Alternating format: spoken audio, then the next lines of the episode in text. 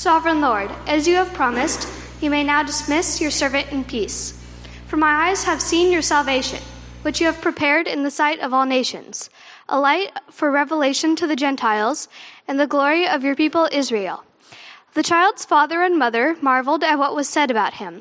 Then Simeon blessed them and said to Mary, his mother, This child is destined to cause the falling and rising of many in Israel, and to be a sign that will be spoken against, so that the thoughts of many hearts will be revealed, and a sword will pierce your own soul too. An hour and 45 minutes since some of you have asked about my record for zipping through a Seahawks game recorded. I, I wanted to get that in there sometime, you know. In my searching for God uh, years, which would have been my early 20s, um, I, I, I, saw a play, and I want to, it's a play by Samuel Beckett, and the name of that play is Waiting for Godot. Anybody heard of that? It's a, it's a famous play. Um, it's, it's a very frustrating play. and uh, I didn't, when I went to it, I didn't really have a clue what it was about. But here, here's the deal that I'll tell you what it's about. It's about nothing. you know, Seinfeld was a show about nothing, but it was funny. This is just a show about nothing. or a, a, play about nothing. Act one is about nothing. Act two is about nothing, and it's really frustrating. To, uh, but and, and, Samuel Beckett sort of teased a bit. Um, I've, I've, done a little bit of reading about it since, and waiting for Godot could be interpreted as waiting for God. And one of the suggested meeting, uh, meanings uh, of the play, and, and, by the way, Godot is a character who, who never comes, and so they're just waiting for him. And you wait for him in Act One, and he doesn't come. You wait for him in Act Two, he doesn't come, and that's the end of the play. You know, and um, but one of the meanings it, it, suggested is that uh, it's frustrating to be a human being, and it's frustrating to watch a play about this, where um, people are looking for some external source of salvation that never comes. And okay, I spent two hours figuring that out, you know, and uh, you know, just some advice. If you're going to go to a play, go see My Fair Lady or Les Miserables, you know, something that, that has a, a, a, you know, a plot. That'd be nice. But um, there's something about waiting for Godot that illustrates um, chronic waiting. And uh, by the way, chronic is a funny word, isn't it? it, it I'm assuming it comes from our word, the word chronos, chronological, meaning time. And um, but it's always bad. Nobody, nobody's ever chronically joyful or, or laughing or happy. Chronic, I'm just chronically happy, you know. But when you're so chronically uh, waiting, and, and, this is where I, I want to get into your hearts a bit if I can, or maybe you know that's God's job, but I'll do my best to facilitate that. That uh, we're all waiting for something in our lives, and at different places, different points in life, the fill in the blank is different for each of us, but um, we've brought up some of this. This this series uh, we started out with a couple that was waiting for to conceive a child, and that's a very real thing for what is it? One out of six couples that are trying to uh, have a baby. It's not. It doesn't always just happen. Or waiting for a spouse, and um, most of us have been in that place. If we're married, we had to, it didn't just happen, right? Or waiting for that job, that um, maybe that, that job that you've always wanted, or waiting for a spouse to come home, that things are not working out in the marriage, waiting for a child to come home from prodigalville, wherever that might be. But waiting is a part of life, and uh, in the story of Israel's history, there's just a ton of waiting that goes on in this, in this book. You know, most of this book is about, if you could say, it's all about waiting. And then at the end, the last words uh, in the, at the end of the book of Revelation are, Come, Lord Jesus. We're waiting, basically. We're waiting for you. So it's, It's a book about waiting. It's tracking a promise of waiting through 2,000 years from Abraham to the time of Christ. And we run into these characters in the Christmas story who have been waiting. And the theory is here that we can learn from them how to wait better. So, what are you waiting for? That's my question this morning. And for some of you, it's very, uh, that, that's a very acute question, what you're waiting for, even though you're waiting chronically for something. Uh, but it might be, you know, I think one of the hardest things to wait for is a health report. When you know there's something that's not right with your body, but you don't know what it is yet, and you're waiting for the doctors to tell you. I mean, that's a really hard place to be. And if you can't think of anything on your list, and we're going to pray about this later, so that's why I want you to identify in your heart. And I think if you're honest with yourself, you'll find something that's there. But waiting, um, let me just give you something if you don't have anything on your list. How's that? We have a mess right now in Washington, D.C. And I know it's, you know, you can, I'm not trying to be cynical or, or even playful with this, but it's just a real mess. And as you go through this Christmas season, you're going to hear probably at some point the Messiah, and particularly the Hallelujah chorus, and He will reign forever and ever. The Lord of Lords, the King of Kings, and that waiting, that sense of waiting, longing for that day, could be part of your prayer this morning. All right, so I want to get this. Uh, we're going to focus in on three words here that will take us through this. Uh, the word remnant is a super big word uh, to understand, particularly in the Old Testament. And um, the way we approach that word is to remember the promise that was given to Abraham. So, 2,000 years before Jesus came into this world, there was a promise made to this named Abraham who had no children, and he was given the promise of having descendants forever. I mean, just multiple, huge promise. And you wonder, how is God going to keep that? Because they, they are without child. They, they can't, Sarah is barren. And at any rate, 25 years of waiting for Isaac to come along, and then things happen from there. But that's a long time to wait, 25 years. But how about 2,000 years of waiting for the nation of Israel to fulfill that promise, which was that they would be blessed in order that they would be a blessing to the whole world. And that prayer had not been fulfilled, or that promise had not been fulfilled. And during Israel's history, I want you to think of uh, we have candles here, and so think of a candle that at, at sometimes it turns into a blowtorch, just huge light, like during uh, the time of Moses or the time of Elijah or the time of David, the king. And at other times, it's just, you can't hardly, it's just flickering, and you're not sure if it's still lit. That promise is still valid. And you might think of the book of Judges, where everyone was doing what was right in their own eyes, and particularly the exile, when the whole nation was, or most of the nation was taken to Babylon, and the Jewish people, the Israelites, were scattered and then just a few came back, make 10% maybe, came back to Jerusalem. And uh, that was a real a trying time. So you, this promise had great challenges. Is it, can God still keep it? Is the question that they had to deal with. Even in the darkest days, though, so the, the flickering moments of that candle, there was always a, there's our word, remnant. There was always a faithful few within the nation of Israel at large. There were a faithful few, a smaller group, who held on to that promise by faith. But most people didn't national Israel, those who were, who were Israelites by blood and by nationality, would, would focus in on, uh, and think about our nation, or think of Israel today if you'd like. They focus in on the military, political, economic, religious structures of the nation, and they're concerned with the survival of the nation. And the people who are in the spiritual Israel are focused on the kingdom of God. What are you? I mean, where, where's your focus? As you pray for Washington, D.C., where's your focus? Who's going to reign forever and ever, you see? This is the promise that God has made. These promises become the food for that sustain us for life. In the Christmas story, uh, we run into these characters.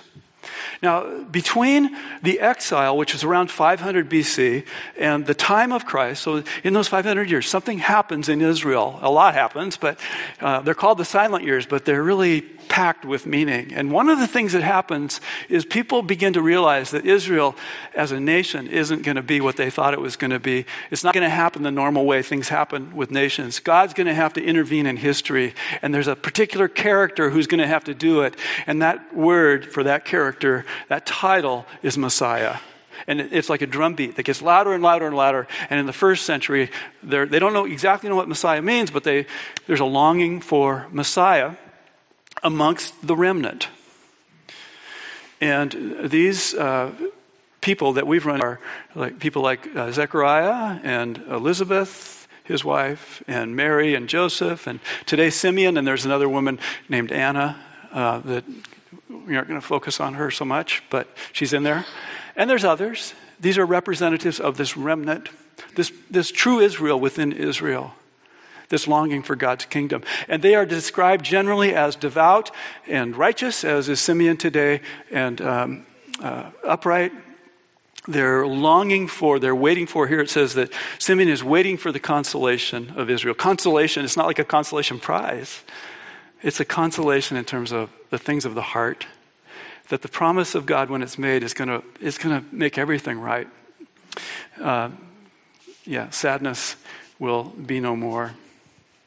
And so uh, they've experienced God, all these characters, they've experienced God either as an angel or today's in Holy, uh, with Simeon, it's the Holy Spirit whom he's experienced his voice. So there's, there's, there's a lot going on here. We're going to focus in on Simeon. And um, he's an older man in, in this, it seems, because he's told what? He's told that he's going to actually see. The Holy Spirit says to him, makes a promise to him, you will see the Messiah before you die. And then when he sees, we'll get to this, but he holds the baby in his arms and he says, Now I can die in peace. It's a beautiful picture.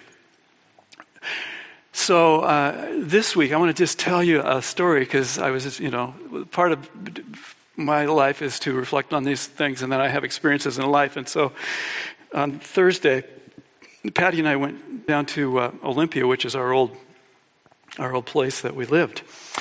And the reason we went there was because of um, a phone call I got a while back of um, a man who is now 86 years old, who I, I knew he, we knew he and his wife 25 years ago when we lived there. And we led a small group. And the phone call was that he is dying and he's in hospice, like you to do his service once he dies, right? I mean, it's, so it's not why I went down there third. I mean, that was, but so I went down to, and I, and I thought this is a good time. I, I go down there and, and talk with him and get a sense of who he is. I mean, 25 years is a long time to have not had any contact with someone. So uh, we went down there, and um, just some reflections on that on that time. It was very rich. We spent an hour and a half, and he's on. He's got the oxygen tanks and all that stuff going. But, but it was his his countenance was really wonderful. He had he has joy more than a lot of people who aren't in his place. He has joy. And he kept saying, he kept saying this phrase, and Patty and I reflected on this, but he says, Do you want to hear a faith building story? he kept saying that. And he would tell these stories, and he says, and then he looked at his watch. He says, How much time do you have? I have a lot more stories, you know. and I said, Well, my faith, my, my, you know, my faith started here. It's up to here. I don't know how much more I can take, you know. So, but he told these faith building stories. But the thing that really stood out to me, and this this re, kind of relates to the story here, is um, he said more than once. He says, "You know, I might be home for Christmas." And he you know, and at first I wasn't sure how to exactly how to take that because we had there's Christmas trees in the background, there's stockings on the fireplace there, and but he's talking about that place that Jesus has prepared for him. And he said it with a smile on his face. It was just, you know, it's beautiful. It is beautiful. We were so blessed to have been there.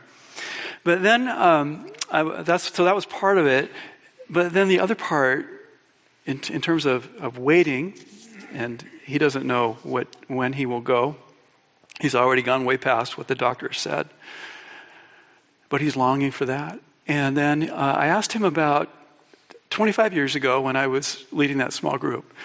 Uh, he and his wife, and she was there too on Thursday. 56 years of marriage, I think it is. And uh, they had a son. This is, you know, in our small group, we would pray for each other and share life together. And they had a son back then in the early 90s um, who had been in trouble and had actually, he had, this happened while we were in our, I mean, during the time we had our group, he had killed someone and was in prison.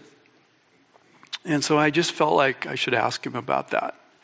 Because he, he was talking about his kids, but he hadn't talked about his son. And I uh, wasn't sure what I would get, but um, he told me that um, they that he was probably his son was, was still in prison, and he probably would be the rest of his life. And then um, he said that they, you know, they had prayed and loved him over those years. And when he had first shared this with me back, I remember, I can still remember back 25 years ago when they talked about this, they would look down and the words would be hard to get out that their son had killed someone. There was shame in it. It was heartbreak for them as parents. And this son had been raised in a, in a Christian home and all. And then, um, but he told me how during those years, how he, the son, had followed, become a follower of Jesus in a deeper way.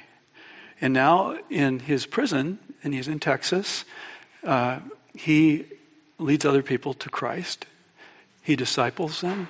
He has purpose and meaning in life. And I want to tell you, the look on the father's face was one of pride, absolute pride in his son who has a life sentence. It was so beautiful. And so he can die in peace. I thought, wow, cool. That is and there's no real hope of that son ever getting out of prison, but he will be in eternity a free man, waiting for God, a faithful remnant waiting for God. so, um, how do we get through? I'm going to get a little bit practical here. How do we get through into the waiting? And I, want to get, I just want to think about two things that might be helpful, kind of practical stuff. I hope, practical. And we're, we're actually going to close with this in our prayer at the end here. So, the first thing, though, is to pray impatiently. And I know that sounds good because we're talking about patiently waiting, basically.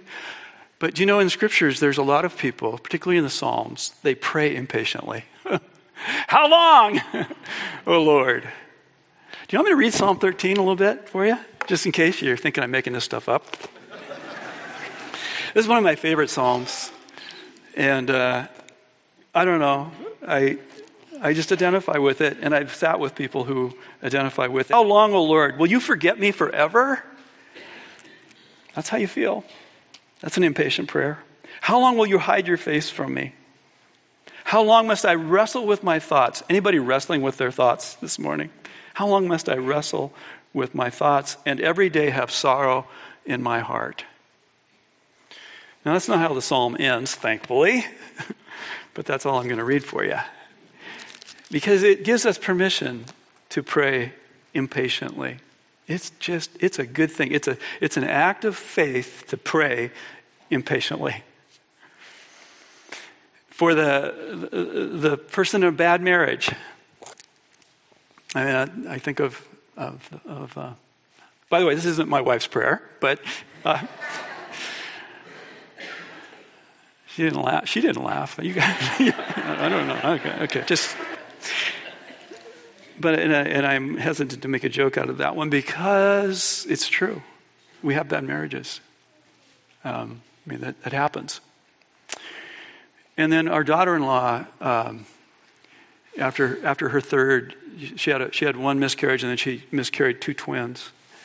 And um, how long, O oh Lord? How long? How long must I wait? Um, for the person who's waiting for that, that perfect job. I, I, actually got in a conversation this week with a, a, mailman. You wouldn't think a mailman would have much time to talk to a pastor these days, but yeah. Um, we talked quite a while. And, and he, you know, it boiled down to he was, he's waiting. This is really, this is a little different, but he's waiting for himself to change.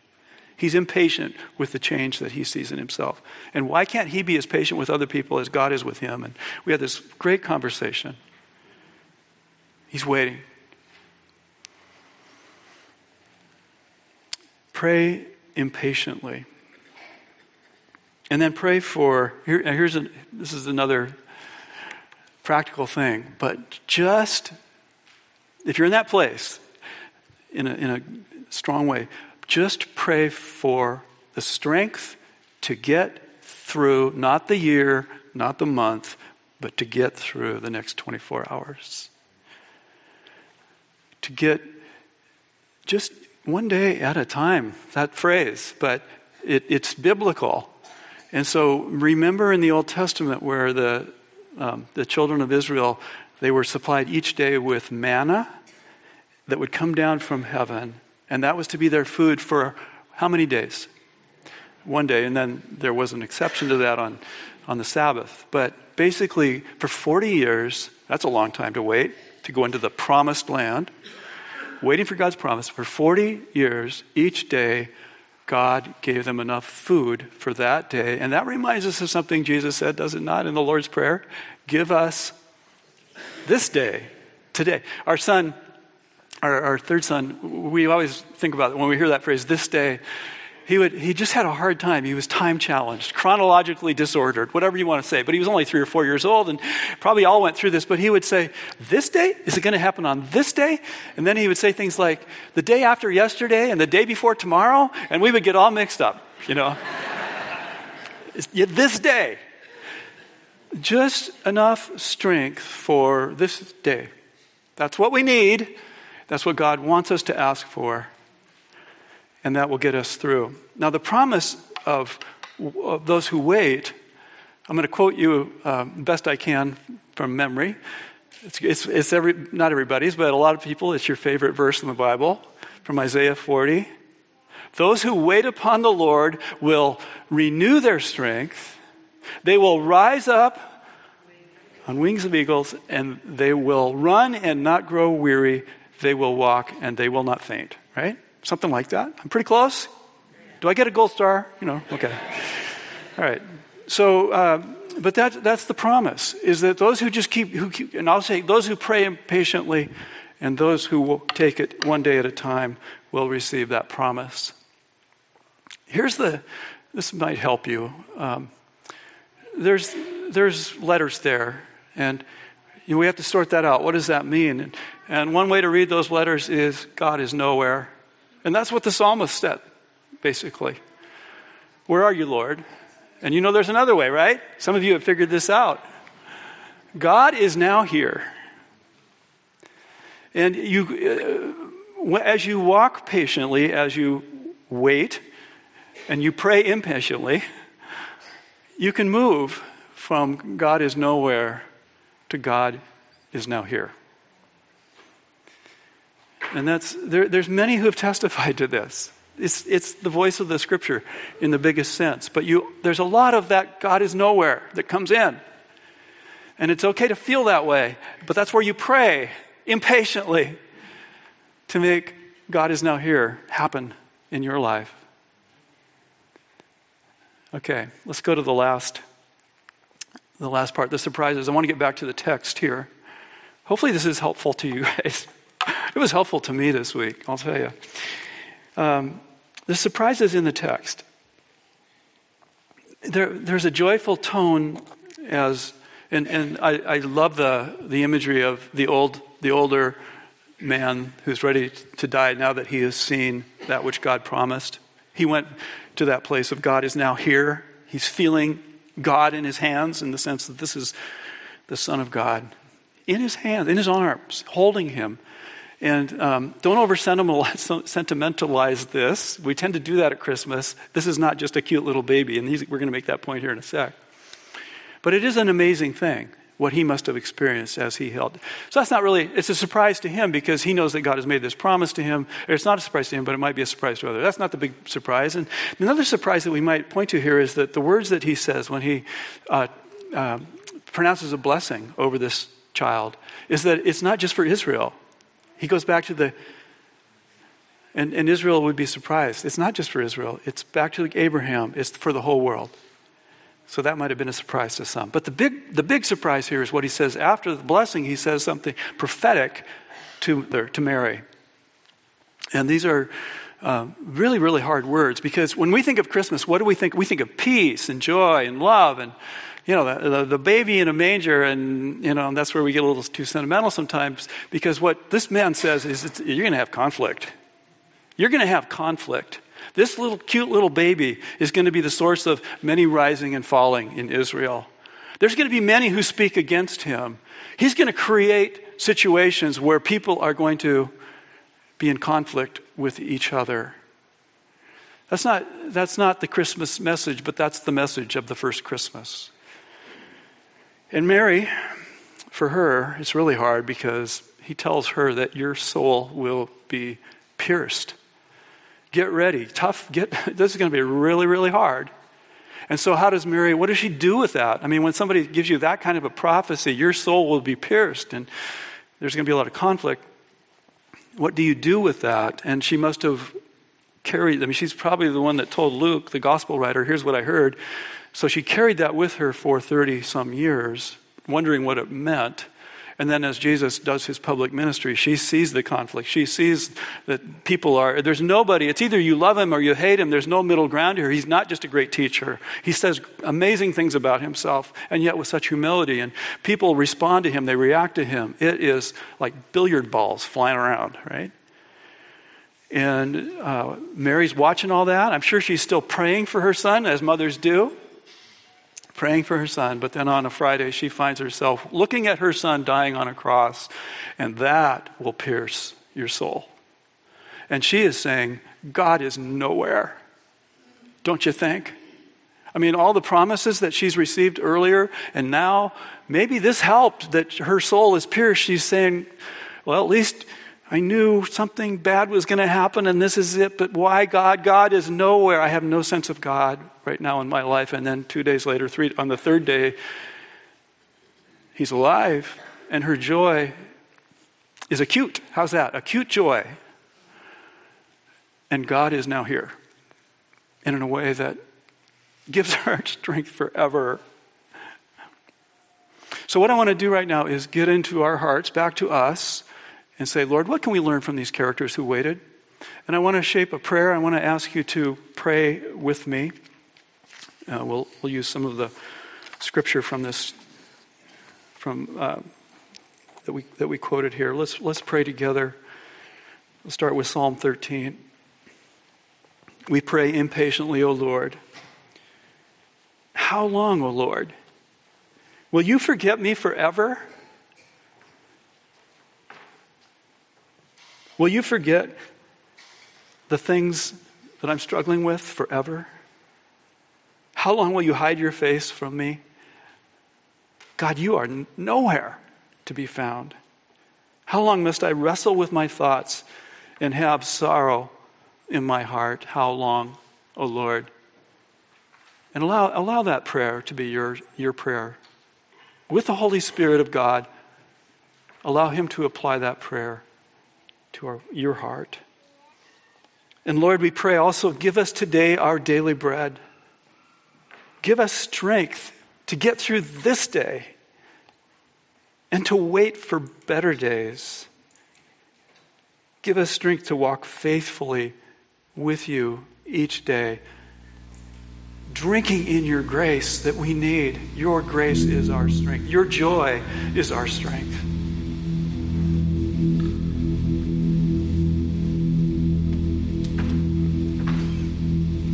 And then receive the promise that those who wait upon the Lord will renew their strength. They will rise up on eagle's wings. They will run and not grow weary. They will not walk and they will not faint. Lord, we take these words from scripture and apply them to our hearts. And you, the Holy Spirit of God, are the one who does that. in a way where we say, Yes, Lord, we want to wait with you. We want you to renew us. Renew me today, we pray, in Jesus' name.